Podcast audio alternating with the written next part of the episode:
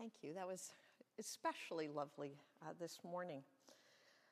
So um, it was interesting that when I was looking for the in the children's Bibles that we have, and we have a, a number of them, not one of them had, um, at least with pictures, had the story of the temptation of Jesus.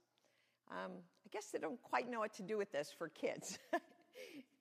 but it is significant that in um, the Gospels of Matthew, Mark, and Luke, Jesus' baptism does immediately precede the story of uh, Jesus in the wilderness. Matthew and Luke um, have a longer passage about these 40 days in the wilderness. Um, goes into some description about what the temptations actually were, but not Mark. Mark gives us only two verses about uh, what we've uh, thought a lot about over the years. This is what the Gospel of Mark tells us about those 40 days. I read to you from Mark chapter 1, verses 12 and 13. And the Spirit immediately drove him into the wilderness. He was in the wilderness 40 days, tempted by Satan, and he was with the wild beasts, and the angels waited on him. That's it. This is the word of God for the people of God. Thanks be to God. Let us pray. Oh God, we thank you for a simple, profound word. Open this old word to us. Make it new again by the power of the Holy Spirit. Amen. That's it. After Jesus' baptism in Mark, we're told in the Spirit immediately that uh, Mark, the gospel writer, loves that word. It's used all the time. Immediately drove Jesus out into the wilderness, where he was for 40 days, tempted by Satan, and he was with wild beasts, and the angels waited on him. Matthew and Luke tell us the more detailed account. We're told that Jesus, in those two gospels, were led, he was also led by the Spirit. And there were three temptations in a little bit of a different order. Um, that the, uh, the, the uh, Satan tempted him to turn these stones into bread. Uh, Satan tempted Jesus to throw yourself down from the pinnacle and to worship me, and then all this kingdom will be yours. In both Matthew and Luke, as in Mark, Jesus stands firm in his faith and his trust in God, who Jesus knows as his Father. It is the last two verses of these passages that I want us to focus on.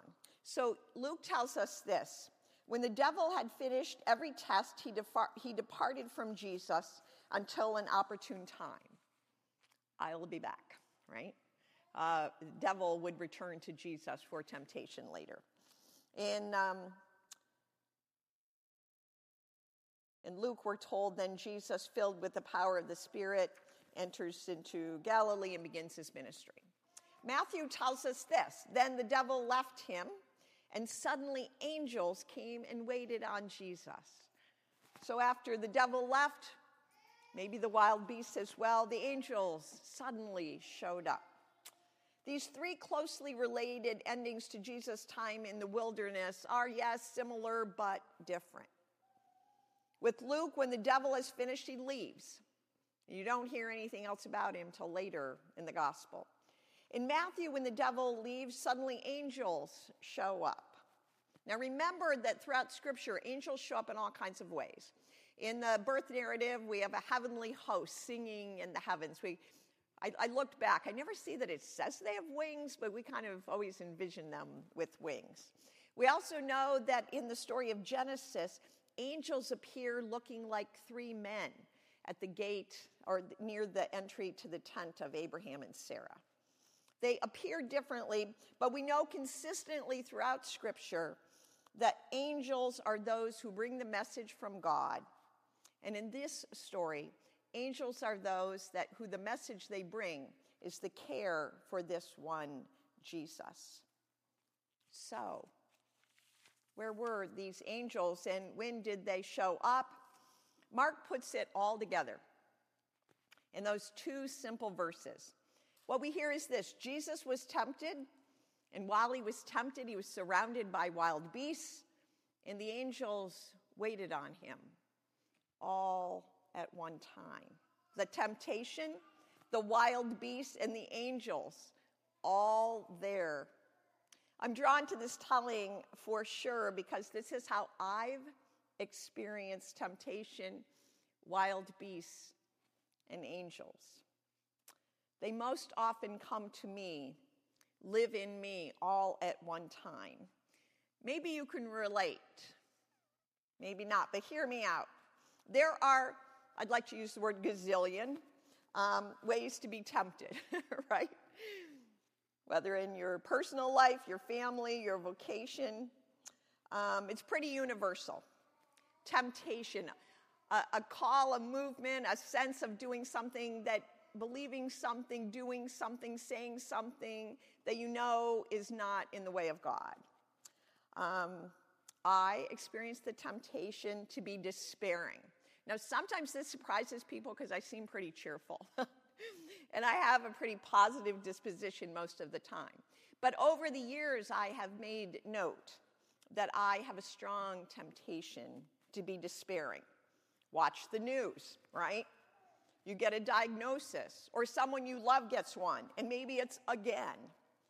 Maybe there's a situation in the family, your work, your neighbor, your church that seems hopeless. And the temptation then, and maybe you've experienced as I have, is to go, there is no hope. Maybe there is no God. Maybe there's no use. Maybe none of this makes any sense. That's a temptation that I experience. Surrounded by wild beasts. Now, what might that be when we're thinking, like, I'm sure that in Jesus' time that was a literal thing in the desert that there were wild beasts. Most of us don't have an experience of being threatened daily by wild beasts. But there are many wild beasts that live inside or outside of us. My family of origin has a long history of anxiety. I mean, we can trace it, literally trace it back generations. Um, sometimes it shows up as what's called generalized anxiety. Sometimes it's shown up in panic attacks with people in our family, OCD episodes, all kinds of things. Anxiety is a wild beast that has lived in my family and that I've experienced myself. Maybe that's a wild beast that endangers you, or, or maybe it's depression, or maybe it's grief, or maybe it's fatigue, or maybe it's a toxic relationship, or maybe it's the wild beast of an addiction. When we are surrounded by wild beasts, this I know temptations seem so very difficult to resist. So, a personal story. Uh, last January, a year ago, I had a pretty bad bout of depression. Um, grief over the death of my mom, exhaustion from all that you've, many of you have experienced, from um, everything that had to be done with her house, um, finances, fatigue trying to navigate the holidays, depression, grief, fatigue. Those were the wild beasts that really, really lowered my resistance to the temptation of despair. And yes, there were days I gave into it, but here's the part. And this is why I love uh, this story of uh, Mark's telling so much. I was not alone. Through that whole time, I was surrounded by angels. I didn't feel like I was going to cry. I was surrounded by angels. Um, my husband, my daughters, my sons, my friends who called, texted, sent funny messages and weird cards, many of you who didn't even know.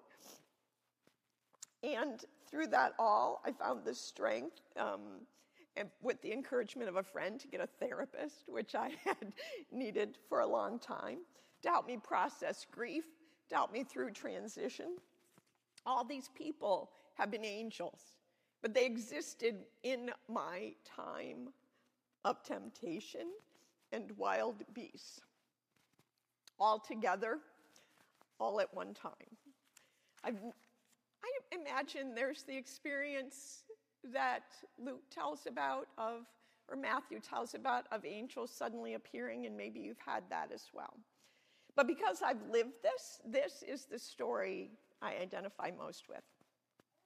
And maybe it connects with your story as well, because that's why we read the Bible.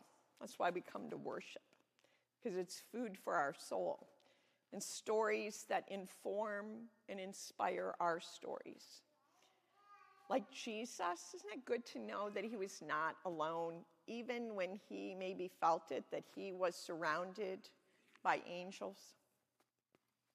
A hymn came to mind when I was writing this uh, sermon. Um, it's the hymn we most often only sing at, um, on All Saints' Day. But it's about, uh, it's, the, it's the hymn I sing a song of the saints of God. And that last verse is this They live not only in ages past, there are hundreds of thousands still. The world is bright with the joyous saints who love to do Jesus' will. You can meet them in school, on the street, in the store, in the church, by the sea, in the house next door. And they are saints of God, whether rich or poor, and I mean to be one too. And I thought of that, uh, those words came to me, but only thinking about it in terms of angels, right? God's presence, messengers with us. The world is bright with the joyous saints, the angels who come to us and live with us and inspire us. And then it ends with, and I mean to be one too. Um, all of us, all of us here, we're angels. We're messengers of God's love.